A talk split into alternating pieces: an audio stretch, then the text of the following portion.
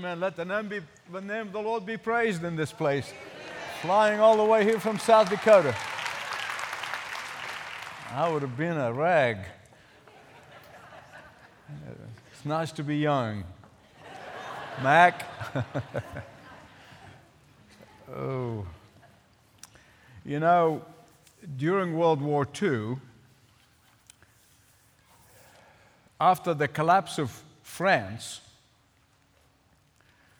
Hitler and the Nazis were eyeing the coast of England and thinking of invading the mainland of England, the channel, the coast.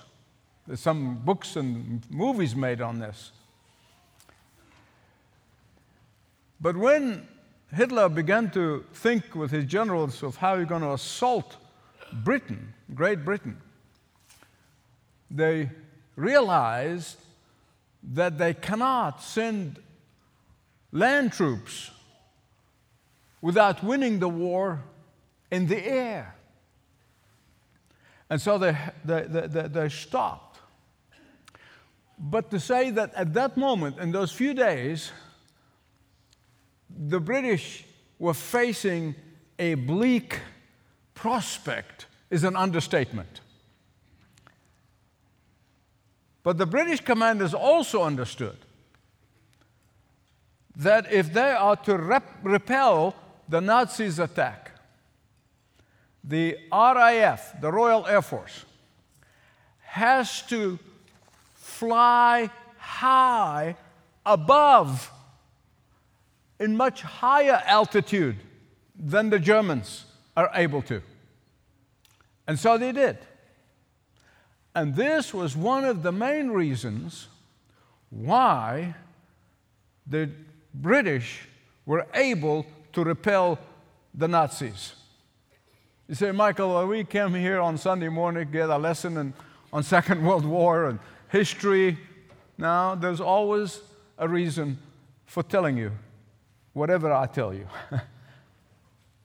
because, listen carefully, fighting from above is God's strategy for his children to will to win the invisible war. That's God's strategy for us.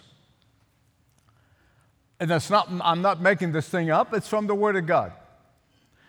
In fact, in Ephesians chapter 1 verse 20, when the apostle Paul is talking about God the Father raising God the Son from the dead, he goes on to explain it.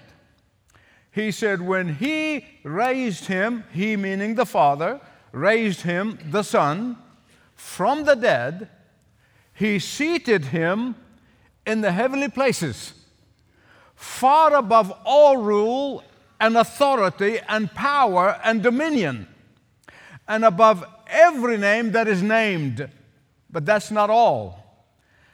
Every name that is named, I want you to remember that. Every time you watch the news and you panic, remember that Jesus has sat by the Father in the highest of heaven above every name.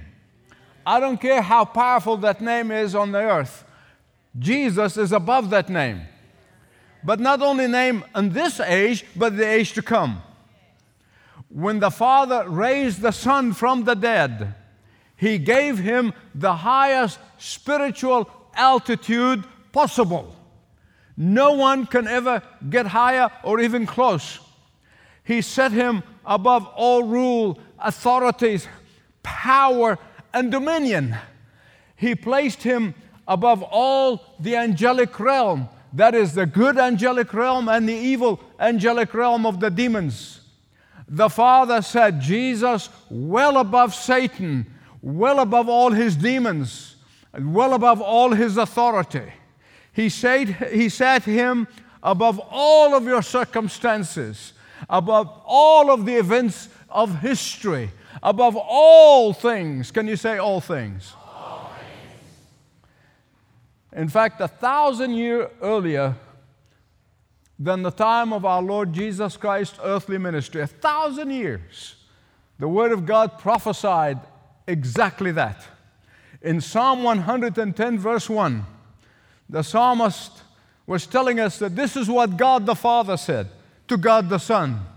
He said, Sit at my right hand until I make all, how many? All. Your enemies to be your footstool. But I'm also aware of the fact that in all the seven decades plus I lived, we live in the most self focused times. We're self focused. And so, whether genuine or not, somebody might ask the question and said, Well, that's good for Jesus. how is that going to help me? Well, that's okay. Uh, you know what? The Bible anticipates that question. genuine or not, the Bible anticipates the question. So he goes on, chapter 2, Ephesians, remember? Ephesians 1.20, now we're going to 4, 6. He answered that question. But God, can you say that with me? Being rich in mercy, because of his great love for us, even when we were dead in sins, he made us alive together with Christ. Look at verse 6. and He raised us up. So, not just the Father raised the Son up, He raised us up. He raised us up with Him. Now, let me tell you something. Here's something most Christians, including your pastor, sometimes forget to our own detriment. We do tend to forget that. That He raised us up with Him.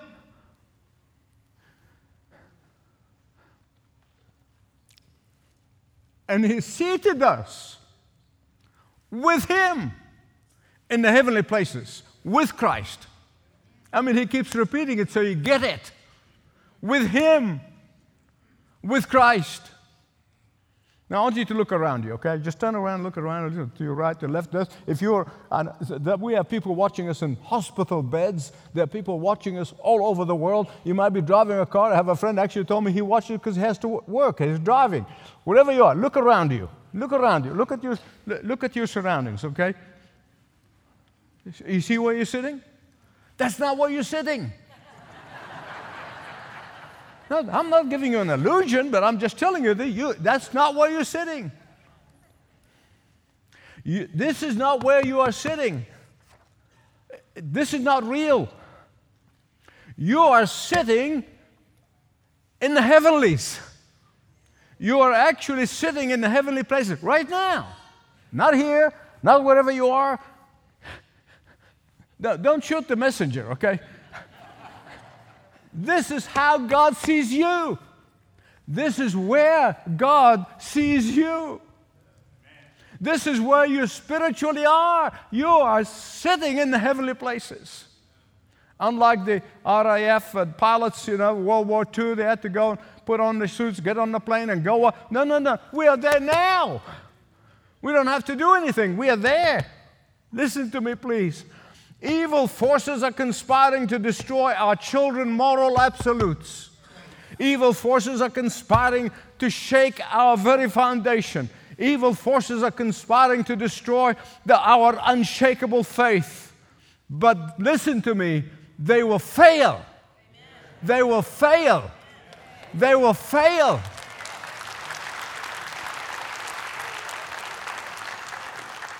As heirs of the everlasting kingdom, we are already on higher ground. Wake up to it. We're already given all that we need to be successfully victorious over our enemies and his attacks appropriated.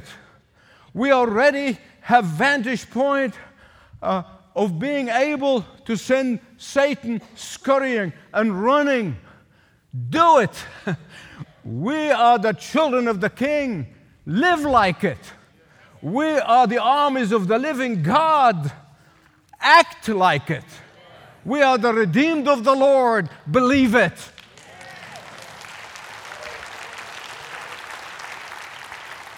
Now, my beloved, the high altitude in which we have an overwhelming advantage over the enemy of our soul God wills it so.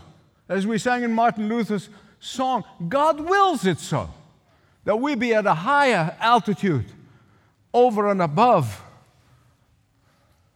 You see, military tactician, not technician, tacticians would tell you that if you ever occupy a higher place, you have an advantage.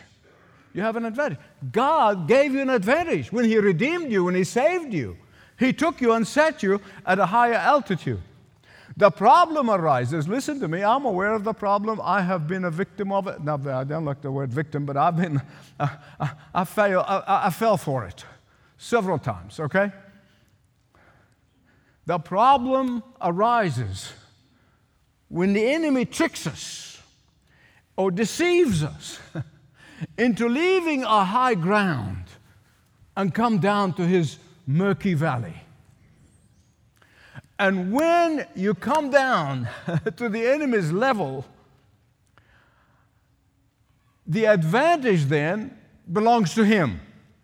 And he ruthlessly uses it.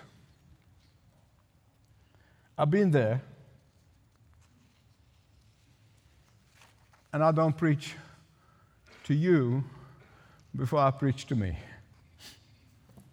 If Satan can trick you into coming down to the murky waters of disobedience to the Word of God, he will exploit your vulnerability. If he can make you forget who you are and whose you are, and makes you feel defeated because he wants to neutralize you. If he can make you forget even for a few moments, and we all do, even it makes you forget for a few moments that he is a defeated foe, he will make you feel hopeless and helpless. Today, I want to talk to you about the three major categories or the three areas in which the enemy of your soul will try to pull you down from your high altitude that is the will of God for you. Three areas in which He will bring you down in order to defeat you. Everyone of these temptations that you have experienced in life, they come under one of those three categories. One of the three, every one of them, there are probably hundreds, if not thousands, of subcategories, but they all summarize in three. Every failure you experience comes under one of those three categories. And the Apostle John, whom the disciple whom Jesus loved, they always leaned on Jesus' bosom. He heard Jesus, especially when he recited his own experience of being tempted by the devil in the wilderness. He gives them to us, he summarizes them to us. 1 John chapter 2, verse 16. Now, I don't normally throw a lot of verses at you. I try to be kind of careful and give you two or three, but today I can't help it.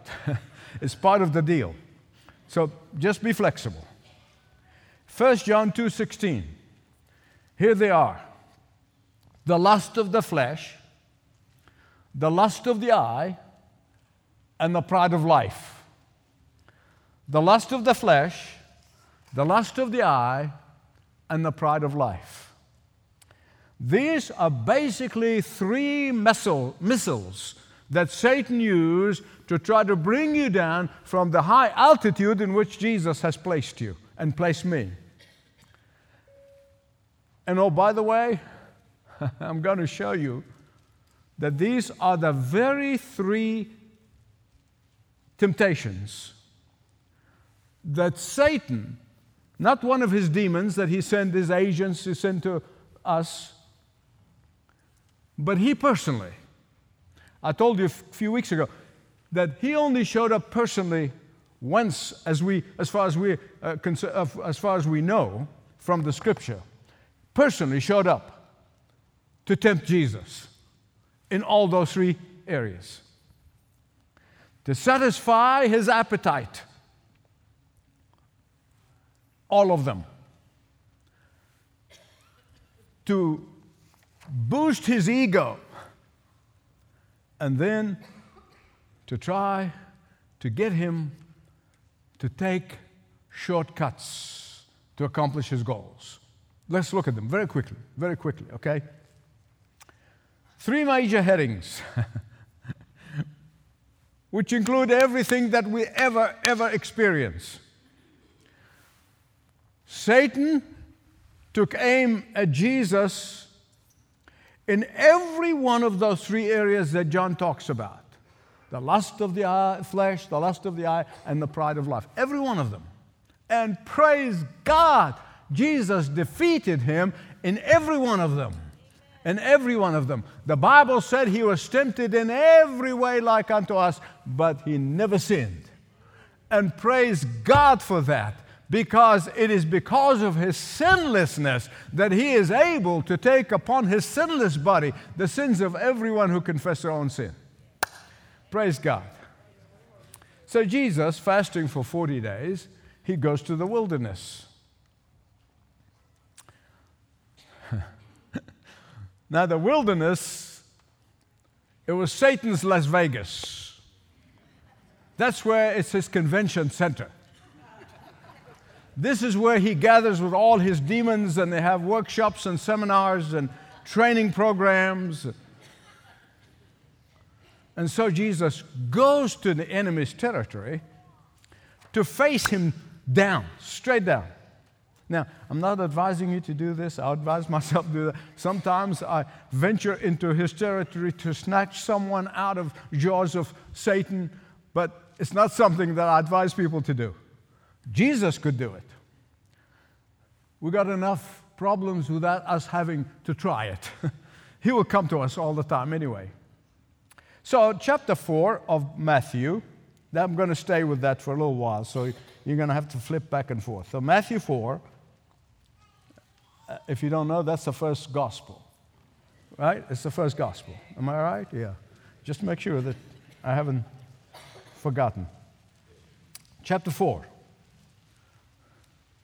Here's what the, verse 1 says The Holy Spirit, that's the Spirit of Jesus, the Holy Spirit,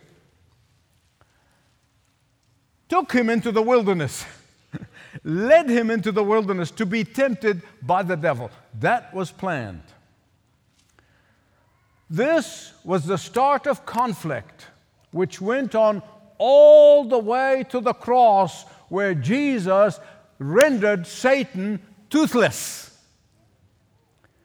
Look at verse 2. 4 2. Matthew 4 2. You'll discover that's the first one here. First of all, it tells you that after 40 days, now, I'm not going to speculate, okay? But after 40 days, it was getting close. Maybe the 39 days, probably just at the end of the 39 days, I don't know, but it's toward the end. It's getting so close. I'm telling you this for a reason because that's part of the deal here. I fasted, after fasting 40 days and 40 nights, he was hungry. If you have your own Bible, underline the word hungry. Verse 3 And the tempter came to him and said, It's the first of the three. If you are the Son of God, actually, I'm going to tell you this is a personal opinion, take it or leave it. It is my personal opinion as I looked at the text in the, every sideways and in the Greek, more accurate, more really literal, since you are the Son of God. Since you are the Son of God is more accurate translation. Command these stones to become loaves of bread. Hmm. After fasting for 40 days and 40 nights, this is what you call starving to death. Now, we always kind of use this figure of speech I'm starving to death. Now, this is really starving to death. And the prospect of bread to someone who fasted for so long is beyond enticing, beyond enticing. As the divine Son of God, Jesus said to the disciples in John chapter 4, when he was meeting with a Samaritan woman, when they brought him food, he said, I have food that you do not know of. He's basically saying them to them, My obedience to the Father sustains me in ways you will not understand. Obedience to the Father is my food as the divine Son of God. But as man, as the Son of Man, He shared our needs, our longing, our pain, our suffering. In every way, He suffered like us.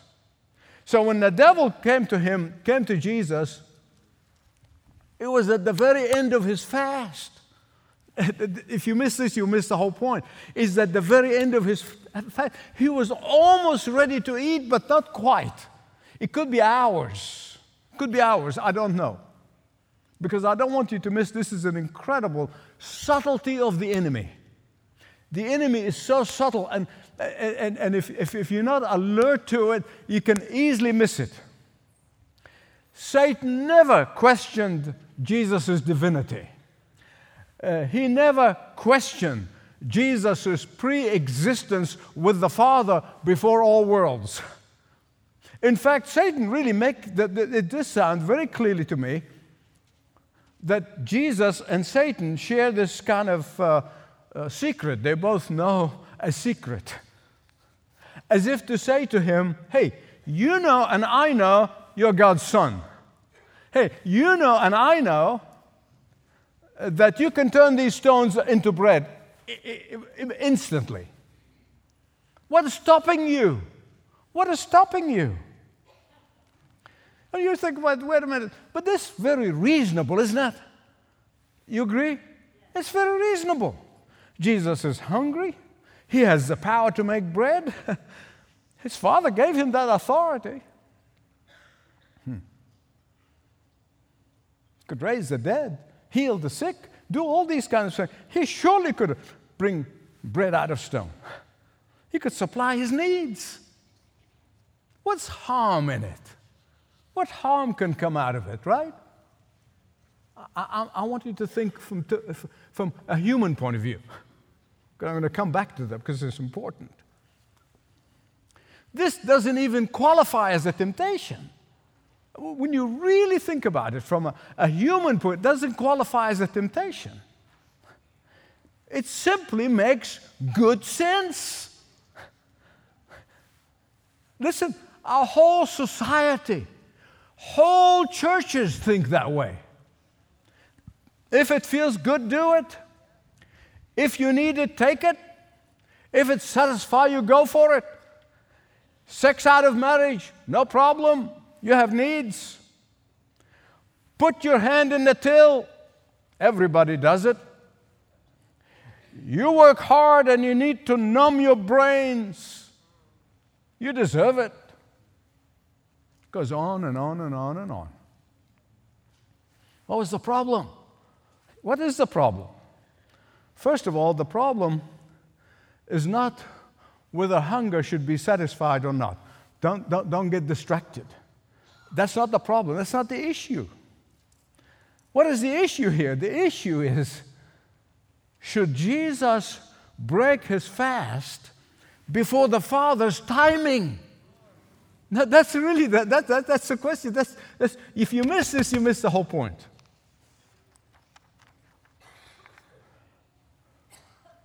Beloved, for Jesus, this is a serious breach of faith with the Father. Are you with me? This is going back on his vow to the Father.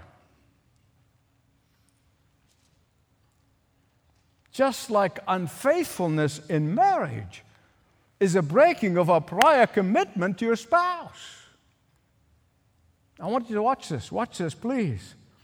Jesus is not saying that bread is not important. He's not saying that. Jesus is not saying, I don't need bread. No. Jesus did not say, fasting is not fun, but I've got to do it. No, no, no, no, no, no. No, no, no. He said, My obedience to the Father, my commitment to the Father my waiting for the Father's timing is far more important. Look at verse 4, Matthew 4 4. Jesus responds, He said, It is written that man does not live by bread alone, but by every word that comes out of the mouth of God. My beloved friends, the secret of Jesus' victory is the secret of your victory and mine. When Satan tries to bring you down from your high ground by appealing to your desires and your appetites, all of your appetites, use the scripture. Use the scripture. It is written. But he doesn't get swayed. Satan doesn't get swayed. He goes a second area. He moves on after failed to get Jesus to satisfy his appetite before, the time, before its time, before the Father's timing. He goes to boost his ego. Listen, don't let anybody fool you. Or we all have egos. We all have egos. You got that? The difference is some of us daily trying to sanctify our egos, others are not. So he goes from the lust of the flesh to the lust of the eye. How is that? Well, look at it. You see, Satan knows if he can get you to see it, if he can get you to see it, if he can get you to feel it, if he can get you to experience it, if he can get you to taste it, he knows. The rest is history. In Matthew 5, 4, 5, and 6, Satan takes Jesus to the highest spot in the city, the highest. They couldn't get any higher. And he says to him, Jump. Jump. Hear me right, please. Here's what Satan is saying. He's not suggesting suicide, by the way. That, no, he knows better than that. The, the, the, some people give Satan too much credit and some give him very little credit. so be realistic. He's not even, suicide is, is out of the question. This is a very clever tactical switch. Satan realized that Jesus, unlike Esau, who sold his birthright for a pot of soup when he was hungry, that Jesus would not dishonor the Father to satisfy his appetite. So he goes for the ego. Satisfy his ego. I need to explain that to you. As if to say, okay, if I can't get you to satisfy your appetite, I'm going to appeal to your ego. If I get you the lust of the flesh, I'll get you the lust of the eye. You believe the word of God, right? Right? Now prove it. Prove it. Remember this Jesus yet has not commenced his ministry. He has not started the ministry yet. This is the very beginning when he fasted in the wilderness, baptized by John, hasn't started public ministry. He hasn't started yet.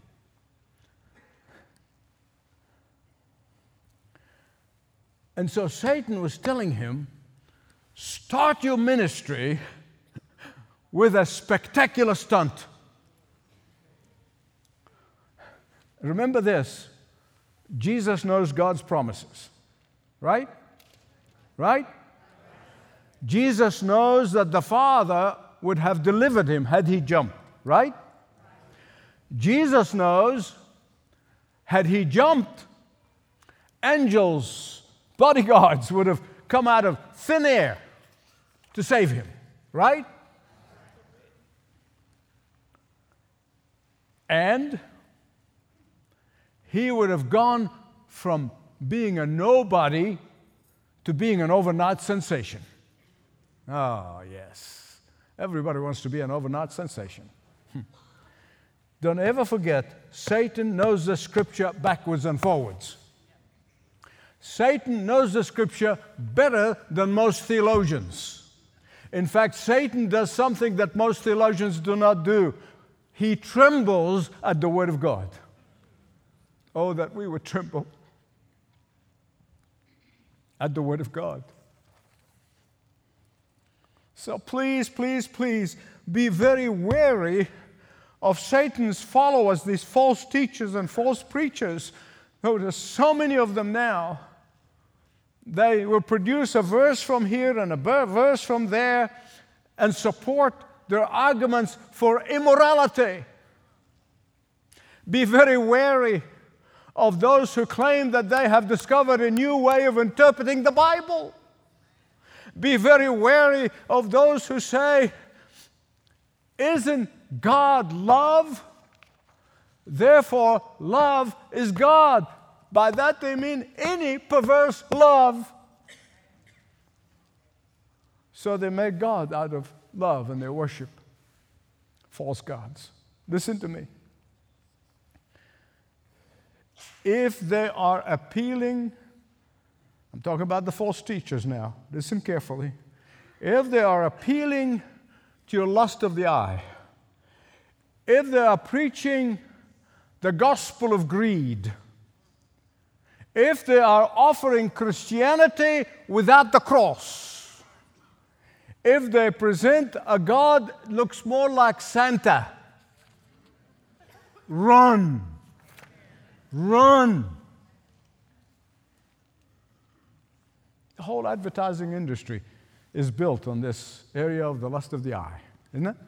I mean, they know if they keep displaying it in the right way for long enough, you're going to end up getting it. You see a 50 year old looking like 20 year old, and you want another secret. Hello. You see a famous athlete wearing certain clothes, I want those.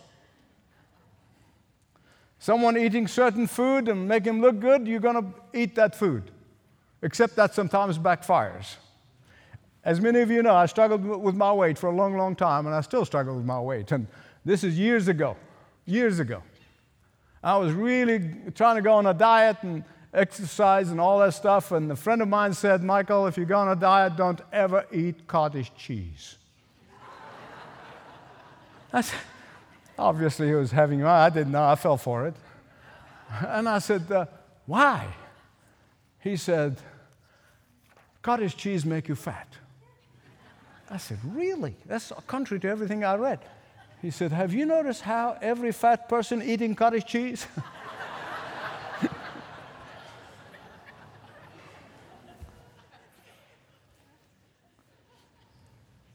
All these images are designed to appeal to the lust of the eye. In fact, that is how Satan led or misled Eve. he got her to watch the shopping network. and it was all over. It was all over. Genesis 3 6. And when the woman saw, see that? Saw. Underline saw in your Bible that the tree was good for food and that it was a delight to what? The eyes. Underline the eyes. And desirable to make one wise, she took. From the last message I, I shared with you, how under the leadership of Joshua, following God's instruction that actually does not make any sense, going around this fortress, fortress of Jericho it was not just a wall, it was a fortress. God destroyed it because of their obedience. And then they said, Oh, wow, look at that. Didn't, uh, didn't we do some great? Look, look, look what we did. And then they said, Oh, there's a little town called Ai right here. I said, Oh, don't send the army there, just send a couple of hundred people. Uh, we'll take, we'll take that. That's nothing in comparison to what we did. Be very careful. Be very careful. God then, when they got clobbered, completely defeated, he said to Joshua, Had you come to me, had you prayed, had you sought my counsel, I would have told you that there is a sin in the camp. And in the book of Joshua, chapter 7, verses 20 and 21, Achan, the son of Carmi, said, Well, I saw, I saw, and I took. You see, seeing doesn't stop. The next thing is, I took. Ecclesiastical, Ecclesiastes 1 8 says, The eye is not satisfied with seeing, has to take. Proverbs 27 20 says, Never satisfied are the eyes of man. Look at Jesus' response, please, verse 7, Matthew 4 7. Again, it is written, You shall not put the Lord your God to the test. Beloved, listen to me. Ambitions, even godly ambitions,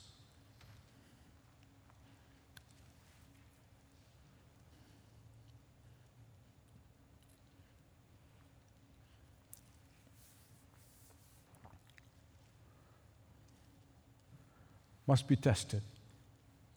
Must be tested.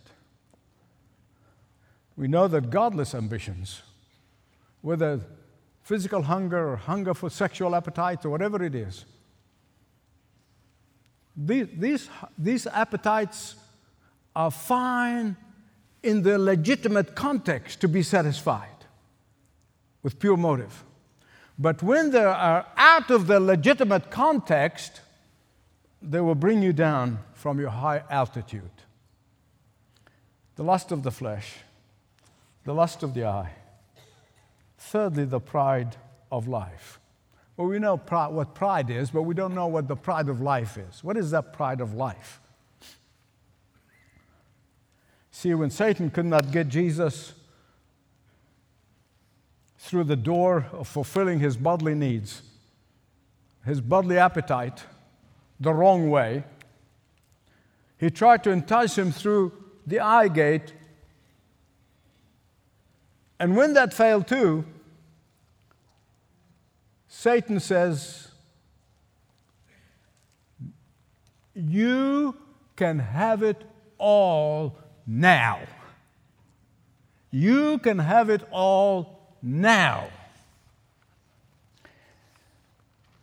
That's the pride of life. That's the pride of life. You can have it all now.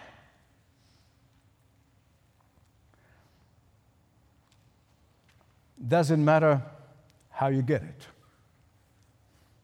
I was reading an article not long ago, actually, that certain percentage of young people who actually saying they want everything that their parents had. When their parents worked for decades to accomplish wherever they are, they want it now. they don't want to wait. Satan does this with Jesus on a much, much, much, much higher level. third temptation Satan completely changed tactics. It's a complete change of tactics. Satan could not break Jesus under the pressure of appetite fulfillment. He could not get him to buckle under the allure of fame and spectacular and instant success. So he makes a very critical concession. Make no mistake about it, Satan is making a concession here. And this one really needs an explanation. In order to comprehend this particular third one, it's so subtle. It's so subtle. I wish there's another word I can, I can explain that. It, it can really go over the head of most people. It's so subtle. You have to understand that when God created the earth, planet Earth, He handed the deeds of planet Earth to Adam. He said, Adam, you are my deputy. Adam, you are in charge of planet Earth. I'm making you in charge. You are my steward. You are, and I'm giving you authority. And when Adam fell for Satan's deception, he handed that deeds of creation, planet Earth, to Satan. Satan tried a coup, remember from the very first message. He tried a, a coup d'etat in heaven and failed, and he got thrown out of heaven. But he succeeds through subterfuge and stilts to deceive Adam and usurp the authority over the earth. That's why the Bible calls Satan the God of this world. He rules it, it belongs to him. His demons have garrisoned cities of the earth. Why? Why are they doing this? Because they impose a rule. They impose a rule. But listen very carefully, this, this, this, this very important explanation here coming. Satan knows, listen carefully, Satan knows that his takeover of planet Earth is going to be challenged. Is going to be challenged. In less, less than three years, is going to be challenged. So, what does he do? He says, Let's make a deal. Let's make a deal. Let's make a deal. Jesus, let's make a deal. be very careful when Satan wants to make a deal with you. You're going to lose every time. Trust me. It's always been God's purpose, and Satan knew it. It's always been God's purpose to wrest back the scepter from Satan and give it to his son Jesus. Ah, but not until after the cross and the resurrection. And here's what happened the demonic equivalents of the CIA. Do you know that the demonic forces have their own DIA? They really do. They have DIA, Demonic Intelligence Agency. Well, they examined all of the, the, I mean, they got some real good analysis there. So they examined the pages of the Old Testament and realized that there is a second David coming, there is a second Adam coming, that there is a new covenant coming, that there is a new heart going to be received by the followers of the Son of God. They knew that Jesus is about to destroy the power of Satan, fear, and death. So, what does Satan do? He offers him friendship. Isn't that sweet? He offers him friendship. As if to say to Jesus, although I know and you know why you're here. Although I know that you're going to take it back and you're going to take the deeds of creation back from me. I know also that you are powerful. Why don't we just settle this amicably? Just let's settle it amicably. I'll turn everything to you. I'll give it to you now. I'll turn it over. You're looking for the deeds of, of planet Earth and the creation. I'll give it to you. I'll return everything that I took from God. Everything is yours, and I will sign my name on the dotted line. oh, please, please, please, please notice there is something strangely modern about this. Strangely modern the allure of the shortcuts, the avoidance of conflict, the thrill of instant gratification, the avoidance of unpleasantness, the avoidance of pain and suffering. Listen to me. Satan is offering Jesus victory on the easiest possible terms. Yeah, that's what you came for, right? I, I, you get it. Oh my goodness, I mean, you have to be totally unaware of his devices not, not to see this. There's more, by the way, there's more. Taking this deal from Satan, as far as Jesus is concerned, on the face of it, okay? Let's just talk about the face of it. Not going to get into the spiritual and the, and the historic. On the face of it, taking this deal from Satan, it appears that Jesus will accomplish his mission, right? He, he came to do this, he's got it. Think with me, please think with me, think with me, think with me. I don't want to think for you, I want you to think with me. when you think about it, the average person today, the average person today would look at this and said, Man, let's go for it. What's wrong with that? That's what you call in the business world a win win deal. Right? Maybe okay in business, not in the spiritual warfare. Ah, because you have to read the small print. You have to read the small print. I have a dear friend in Australia. He's the lawyer for Leading the Way Australia. And he always chastising me if I'm signing something. He said, No, no, no, no, you got to read the first one. I said, This is six pages. he said, You have to read every word. I said, Thank God for lawyers. You read it. got to watch for the small print. The small print. The, the problem is always with the small print.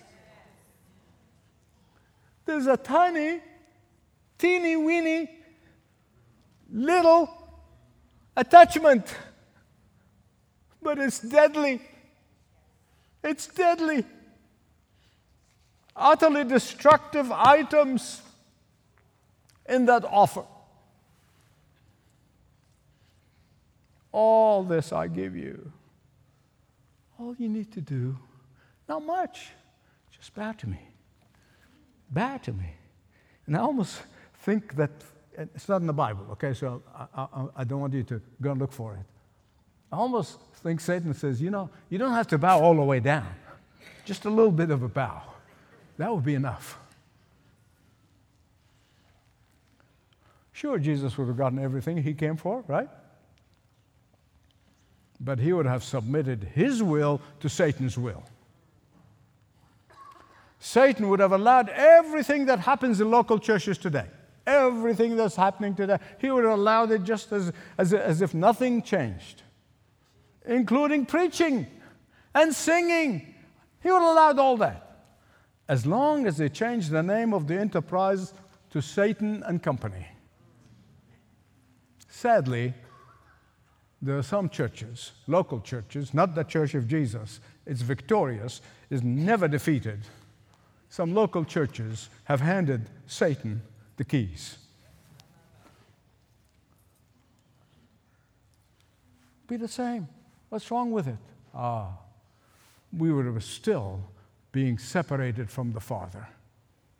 We would have still be separated from the Father. Most local churches would have looked just to look today, except Satan owns it. Question Are you sufficiently forewarned? You can yell back at me, yes or no. Are you sufficiently forewarned? He will offer you the most generous bargain. He will offer you feeling good about doing good things. He will offer you being tolerant and nice. I think the word nice is what Satan used to shut the Christians up. Because they tell them if you speak the truth, you're not going to be nice. The heck with it. I don't want to be nice. I don't want to be nice. I'm going to speak the truth in love, but I'll always speak the truth. Beloved, whenever you are tempted to do or fall for any of those three temptations, ask yourself the question. I've done that many times. I wish I could say that I've done that every time. No. Which one of those three areas is he tempting me in? Is he appealing to satisfy my appetites, all kinds of my appetites, in an illegitimate way? Is he appealing to satisfy my selfish desires, my ego? Or is he trying to get me to do my will and not the will of God? Always ask those three questions. Every temptation comes under one of those three areas. And every temptation he throws at you, and every goal that he wants to accomplish you, in you or through you, all are designed to drive a wedge about in your fellowship with the Father. He wants to put a wedge, he was push a wedge between you and fellowshipping with the Father because he knows that fellowshipping with the Father is the source of your strength. He knows that this is how he can weaken you because he knows this is how he can bring you down from your high altitude. So, my appeal to you and to me, I don't only preach to you, I preach to me too, is to occupy the high places and stay there. Stay there. Don't let him entice you to come down. Above all, never, never, never, never, never, never, never forget that his days are numbered and he will soon be vanquished and Jesus glorified.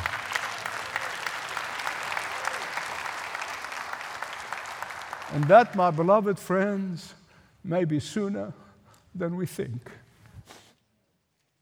Lord Jesus. Lord Jesus. Lord Jesus. Lord Jesus.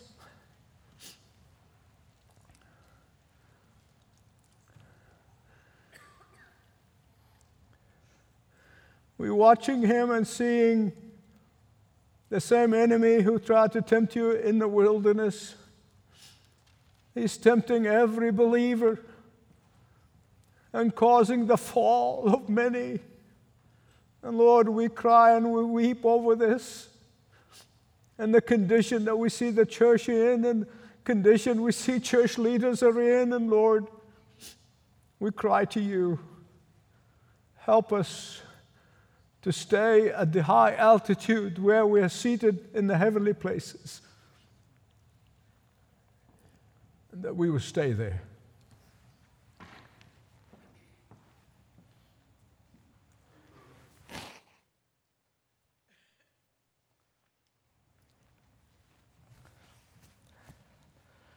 Because, Father, we know that while me celebrating the Lord's table here today, the day is coming soon when we celebrate in the marriage supper of the Lamb in heaven with you. Keep us strong and in the strength of your might. And Father, we pray for that individual who are being misled Today will be the day in which they were eyes are open and turn back to you, surrender their all. And Lord, we pray for ourselves that when we found ourselves down in the dumps, we realize from where we have fallen and go back, go back, and thus defeat him. For Father, we pray this in Jesus' name.